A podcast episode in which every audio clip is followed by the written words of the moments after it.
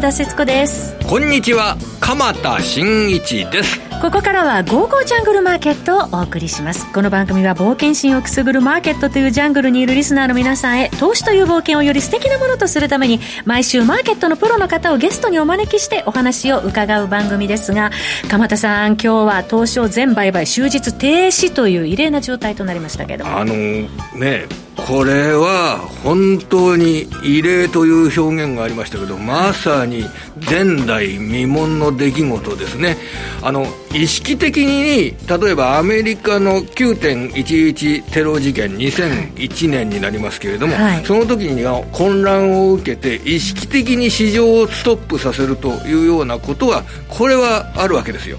ただシステム上のトラブルで1日現物株の売買ができなくなるというのはこれはもう日本の金融市場株式市場において歴史的な汚点を残したと、もう言わざるを得ないですね、はい、えー、だってこれねえー、資金が必要な人、それであのテロ事件ですとかの時こういう突発的な事件の時に、えー、考えて市場を止めるのと全く違いますよね、はい、資金が必要な人が来週の月曜日にお金が必要で株式を今日売却しなければいけない、受け渡しはあの木曜日に売却すると、来週の月曜日の受け渡しになりますからね、はい、その行動ができないという形になりますから、もうこれは。本当マーケットの担い手として、えー、東京証券取引所批判されてももう仕方がない状況にもうなっておりますね。鎌田さんのおっしゃるようにシステム障害では初めてということで機器の故障が原因ということなんですが大阪取引所のデリバティブ取引は東証とは別システムであったので指数先物の取引は普段通りに行われたということとまた、えー、PTS も稼働しているという状況でしたね、はい、これはあのー、マーケットの値動き自体には先物の動きは安心感を与えました、はい、なぜならば今日この売却ができないという形になると日本株の売却ができないという形になると、はい、お金を捻出するために他のものを売ってお金を確保するというようなことここが必要になりますね、はい、でそうするとあの先物の市場ですとか買い立てているポジションがあこう反対売買で相殺されるというようなことも考えられたわけですけれども、まあ、アメリカマーケット株高を受けて今日はあの先物価格は30日の終値とに対して10月1日本日の、えー、終値は2万3310円130円高で引けてます、えー、先物に対する換金売りですとかがあ出なかったというようなあ換金売りなどは出たかもしれませんけれども、はい、それに対して、えー、先物の価格が崩れなかったということは、うん、えー、マーケット株価の方向性については一つの自信につながったという言い方はできると思います。そうですね、えー、時間外のアメリカのダウ平均 CFD も先ほど1%今日上げておりました。現在はプラス 0.86%239 ドル高近辺での取引となっています。それでは、えー、本日も、えー、素敵なゲストの方をお迎えしてお送りしてまいりたいと思いますので、えー、今日も最後までお付き合いください。この番組は投資家の英知をすべての人に投資コンテンツ e コマースを運営するゴゴジャンの提供でお送りいたします。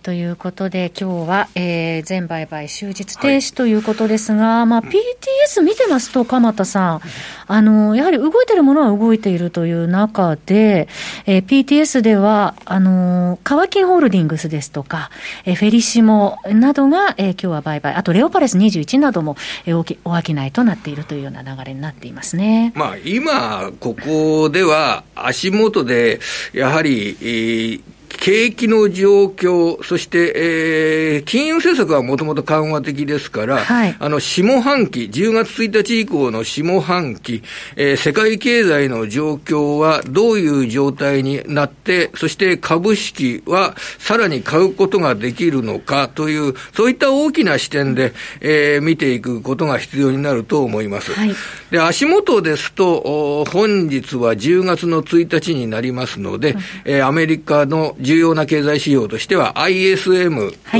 い、という組織が、あの、製造業の9月における、景況のアンケート調査、これを発表します。はい、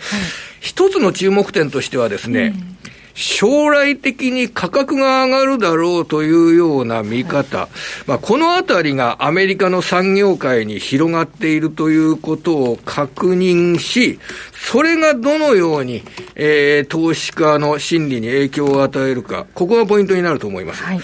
あの、ISM の、えー、製造業調査と、うん、非常に同様な調査に、えー、9月のニューヨーク連銀の製造業に対する景況調査、はい、それからフィラデルフィア連銀の、えー、地域内の企業、製造業に対する、えー、景況調査、うん、これがですね、9月の半ばに発表されてるんですが、はい、特徴としては、支払い価格、えー、あるいは受け取り価格、この価格面のアンケートの結果、上がるぞと思ってる人、あるいはもう上がってるぞと言ってる人、これが、そういう会社が非常に増えてるというのが一つの特徴です。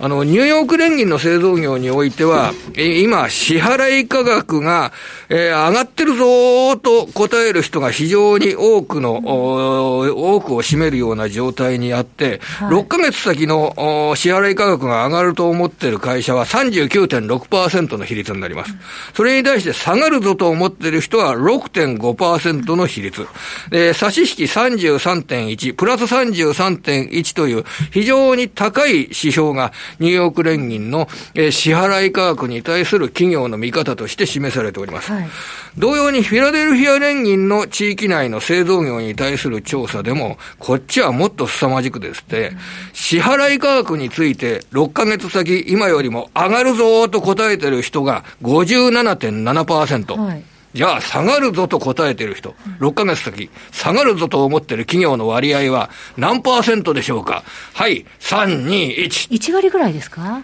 ゼロなんです。ゼロですか ?0.0%。ええー、ほんまかいなっていう感じですよね、えー、で、受け取り価格についても上がると思ってる人は42.9%。じゃあ、受け取る価格、下がるぞと思ってる人何パーセントでしょうか？はい、3、2、1。5%ぐらい。0.5%。だからほとんど6ヶ月先について、この製造業は支払い価格なり受け取り価格なり下がるぞと思ってる方がいないような状況が、このフィラデルフィア連銀の製造業に対するアンケート調査、9月の結果として分か分かってんですよ。こうなると、え今晩発表される ISM の製造業調査においても、価格について、上がってきてるなというような、はい、そういった観点で物事を捉えるような企業関係者が増えていることが確認されると思うんですよね。はい、で、これが、あの、先行き、あの、価格が上がるっていうのは企業収益を上げることになりますんで、うん、企業収益を見る上で価格が上がるっていうことが自信につながるか。はい、でもそれが、金融政策を見る上で、ややインフレ的な動きが警戒されるような状況になるかどうか。まあ、同じ日に、えー、10月1日にですね、あの PCE デフレーターっていうインフレを示す指標が発表されますね。はい、それと合わせてですね、えー、FRB の金融政策の動向に対する見方、変化が出ないのかどうかということも確認したいですね。そうですね。うん、また、2日にはアメリカの雇用統計がそうですね。まさに、あのー、そこのあたり、えー、アメリカの、まあ、景気の状況を読む上で非常に重要な要素が、あの、見えているという、その段階に入っていると思いますね。はい、それは下半期の株式市場に対する姿勢を決める上でも、当然重要な要素になりますね。はい重要な1週間を迎えております。それではこの後は本日のゲストの方をお招きいたします。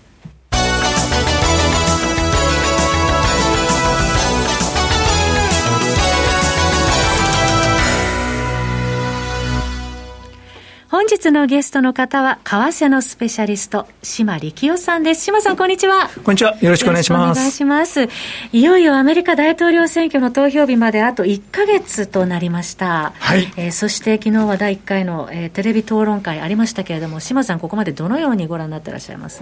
まあ、あの多くのマスコミの方が伝えてらっしゃるように、えー、まあ、ひどい討論会だったなと。ただ、あの、ひどいひどいって言いますけれども、もともとトランプさんってそういう人でしたから。あれあ、相手の言ってることを、遮るような人だったんですか、やっぱり。えそうじゃありません？あの大体あの、日本で入ってくるのはあの、記者会見の絵っていうんでしょうかね、そういうのを見ると、まあ、あのよく怒ってる姿っていうのが出てきますけれどもね、それで、誰かと討論をするっていうような形で見ると、これ、相手が喋ってるのに遮るっていうのは、失礼な話じゃないんでしょうかね、これって。いやまあ、当然失礼な話なんですけれども、はい、まあ、その2016年の時も、えあのクリントンさんに対して同じようにやってましたんで。これ、ただ、挑戦者、はい、挑戦者の時の、えー、立場と、大統領の立場、これはじゃあ、変える必要なんか全くないわけなんですね、これ。いや、トランプさんはそういう器用なことできないんじゃないんですかね。あの、わかりませんが。ただ、面白いなと思ったのはですね、うん、同じ討論会を見ても、やっぱりトランプ B 期の人は、ああ、トランプが勝ったと。バイデンはローエナジーだと。全然迫力がないと。そう思いますし、やっぱ、あの、民主党側のから見ると、あのトランプはめちゃくちゃをやって、うん、えー、非常にあの不快感を与えたと、バイデンさんはもともとですね、えーと、健康面の不安って言いましょうか、うん、判断力っていうのがどうなってるのかとかですね、そういうところが心配されてました、うん、けれど、普通に話してましたんで、確かに声はちょっと小さかったかもしれないですけども、あボケてないんだって。っていうのが分かれば、まあ、それで OK なんじゃないですかね。判断能力などが、もし仮に大統領になっても、そのあの業務を遂行できる、職務を遂行する判断能力は、えー、持っている、しっかり持っているというような、そういう捉え方がされるとなると、それはあのマーケットにおいては、好材料という意識なんでしょうかね、これ。マーケットに好材料かどうかわからないですけれども、民主党支持者にとっては好材料ですね。で、あの、現在も、えー、バイデンさんの方がトランプさんを支持率で若干上回ってますし、うん、まあ、6%ぐらいなんですが、まあ、それはクリントンさんも同じだったでしょうと言いますけれども、うん、クリントンさん、この時期2、3%ぐらいだったんですよね。そうなんですか、ええ、あのクリントンさんの時よりも、バイデンさんの支持が、あの上回ってますし、しかもあの激戦州、あのまあ、アメリカはね、あのやっぱりカリフォルニアやニューヨークはどうやっても民主党が勝ちますし、まあ、南部の州はどうやっても共和党が勝つという構造になってますけれども、えー、ポイントとなる州においても、最近、トランプさんが接近してきてますけれども、依然として、えー、バイデンさんがリードを保ってますんで、おそらく民主党としては、あの大丈夫かなっていう感触を1回目の討論会で得たんじゃないかなと思います。はいやっぱりそのアメリカ大統領選となりますと、今、島さんがおっしゃったその激戦州がどうなるかっていうところが決め手になりますよね。はい、えー、激戦州というと、やはりフロリダ。一番ポイントになるのはフロリダだとは思います、トランプさんとしては、フロリダは絶対落とせないですし、えー、なおかつ大きな州を2つ、3つ取らないと、バイデンさんに勝てないんですね。でおそらくまあフロリダ、ノースカロライナ取りますし、であれですね、オハイオを取れるかどうかですかね、あと、ペンシルベニアを取ったのが昨年大きかったんですけれども、えー、バイデンさんがペンシルベニア出身なので、それは今回難しいだろうと。えー、となってくると、えー、今の情勢でいきますと、まあ、あのやはりバイデンさんが優位かなと思います。やはり株式投資、あるいはあのいろいろな意味でのこの1か月の投資を考える上では、その今、島さんのおっしゃられた、バイデン大統領候補優位というようなことなどは、頭に置いて、姿勢を決めた方がいいわけでしょうか、あのそっちの方があが確率としては高いというような、そういう投資になるんでしょうかね、えっと、僕はそう思ってるんですけれども、あのバイデンさんは一応、公約として、えー、増税を公約してらっしゃしてらっしゃいます、それからあの高額所得者に対する増税も約束してらっしゃいます。えー、それを考えると、株式市場にはいいことはあまりないとは思うんですけれども、ただ民主党の政策は公共投資をだーんとたくさん出しますので、それで景気はあの保たれることになると思います。まあ、あの大きく構造転換するので、まあ、あの止める人からあの中間層、それからもっと下の方に資金が配分され、えー、経済成長ガンガンというよりは、ちゃんと社会構造をしっかりと持っていくと、うん、そういう方針になるんじゃないですかね。ですからあの株の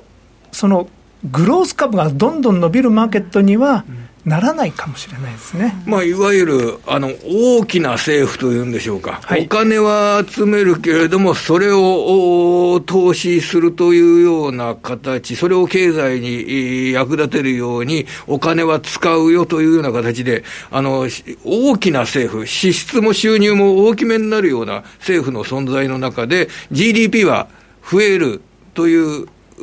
形で捉えていいわけでしょうかね、まあ、GDP はまあ安定するんじゃないかなとは思います。あの大手めあの証券会社もですね民主党になると経済がこう下がるんじゃないかっていう懸念に対して、やはりまあ公共投資が出すので、えー、まあ、そんなにすぐには、まあ、大丈夫みたいなレポートは次々と出てますね。あと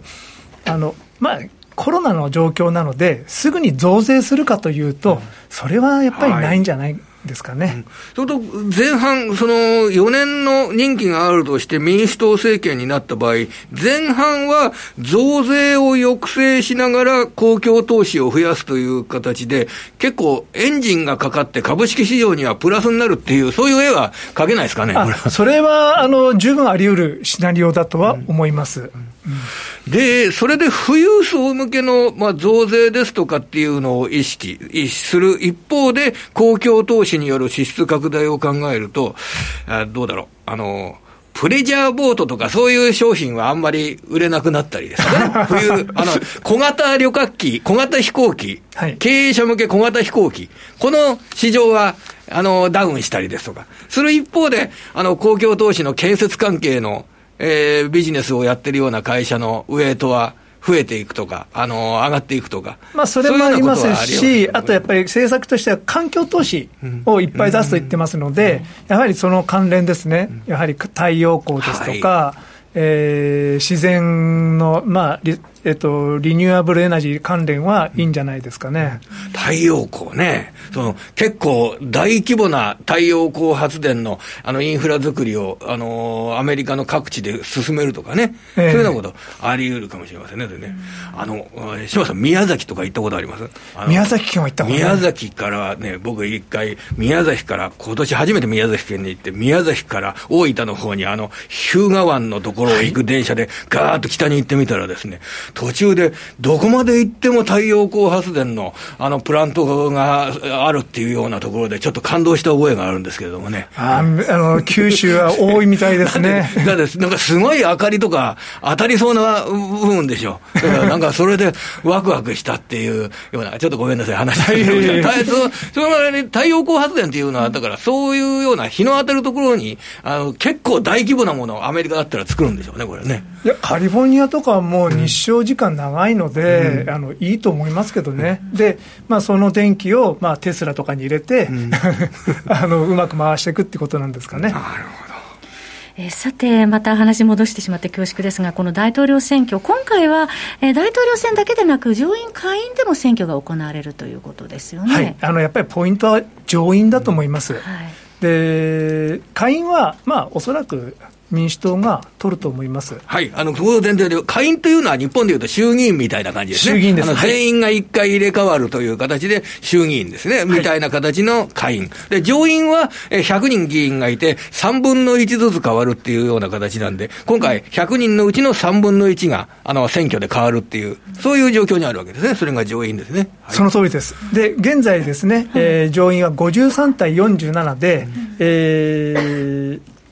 まあ、過半数プラス3をですね共和党が握ってるんですけれども、はい、その上院っていうのは特別なところでして、まず1票の格差がむちゃくちゃあるんですよね、あのカリフォルニアのように3700万人の人口を要するところからでも2名、うん、えー、ワイオミング州のように56万人しかいないところからでも2名ということで、格差どのくらいになるんですか？いや、66 それっていうのは、大変失礼な話になったらあの、ちょっと各地の皆さんは申し訳ないんですけれども、東京で2名、えー、島根県も秋田県も2名というような、気分悪くして人いたら、本当にごめんなさい、だからそういうようなイメージになるわけですそういうイメージですね、うん、えー、あのま、全くその通りで。で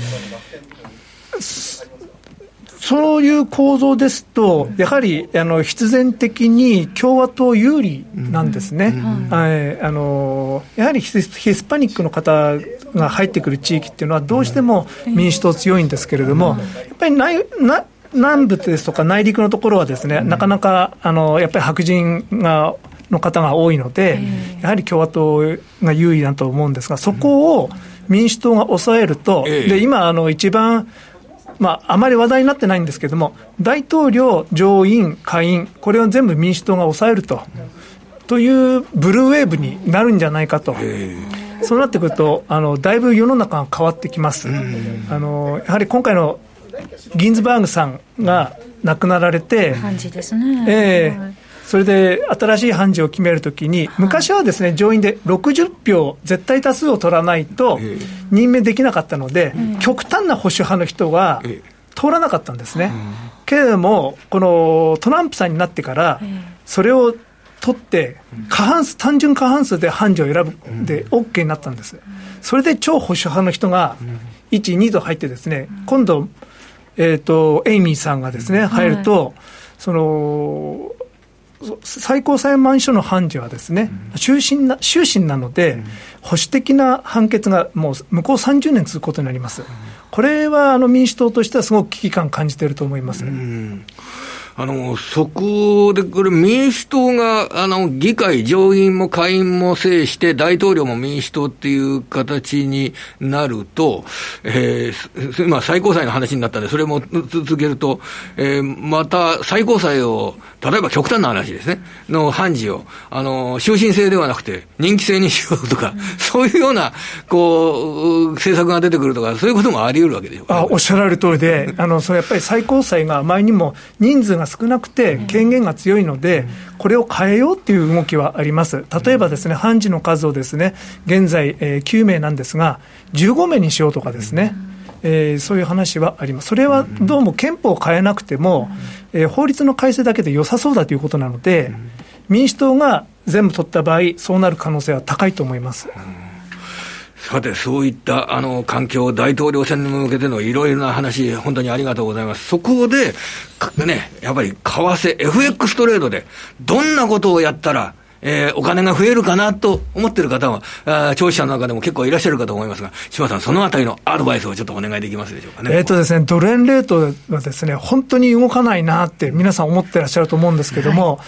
多分動かないんですね。えーやはり菅政権になりました、それからまあアメリカもトランプさんということになると、やっぱりあの表沙汰にはならないんですけれども、やっぱり安倍さんとトランプさんの間で、為替に関してなんか取引が握ってるものはあるのかなと、為替をとにかく安定させて、日本経済を浮上させようっていう、そういう思惑があるんだと思います。で菅さんは、まあ、三者会合を開いたいとか、そういうもともとの責任者だったので、この傾向が強まると思います。それから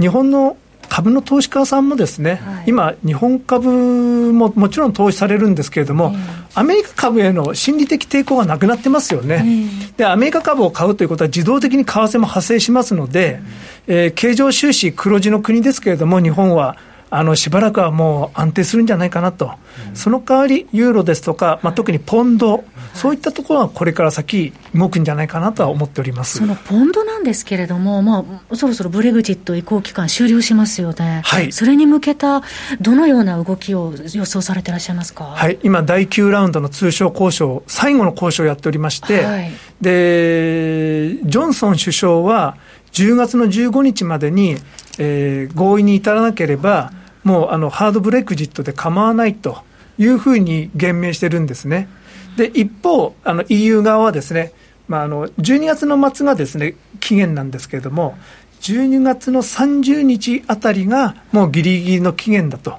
それまでに決めてほしいという感じでやっております。でこの最後に来てお互い歩み寄りが見られるようなんですが、やはり交渉難しいところもありますので、多分10月の15とか30で間に合わなくて、少しあの、はみ出しちゃうんじゃないかなと思うんですね、うん、その時には合意に至らずとかって言ってですね、えー、ちょっとポンドが売られる場面もあるかもしれません。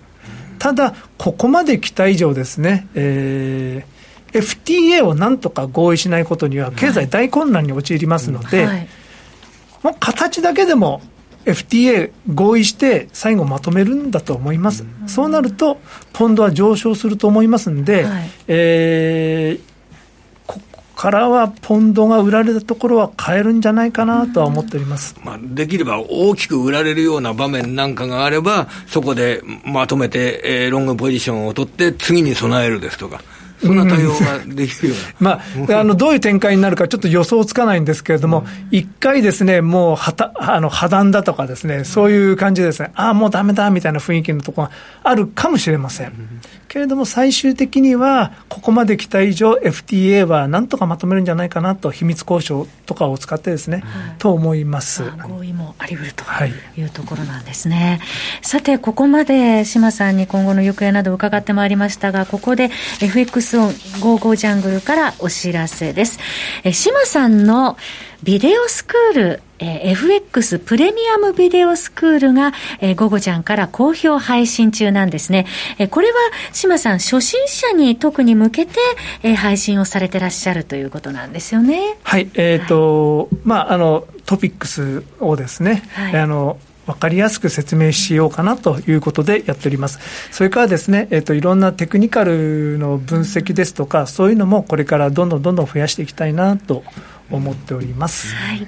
あの、これまで、まあ、テクニカル分析も学んできたファンダメンタルズに関しても、いろいろ学んできたんだけれども、実際にどのようにエントリーして、どのようにポジションを持って、ストップロスをどこに置いたらいいのかっていうことで、悩んでる方結構いらっしゃるかと思うんですよね。そうだと思うんですよね。えー、あの、僕のところにもよく相談が来ます。はい、えっと、ちょっと僕はあの、ずっとプロフェッショナルマーケットやってた人間なので、えー、そういうところの悩みっていうのは、ちょっと分かりかねるところもあるんですけれども、はい、えっ、ー、と、まあ、ント、マーケットをどう見て、どうエントリーして、うん、どうポジションを閉じるのか、はい、そういうところをこれから先、えー、分かりやすく説明できるようなものにしていきたいなとは思っております。投資家の方が不安に思ってらっしゃるところを、まあ、横に石間さんがいて、あの、育ててくださるような、そのようなスクールとなっておりますね。月額3500円で、えー、午後ちゃんから好評配信中ですので、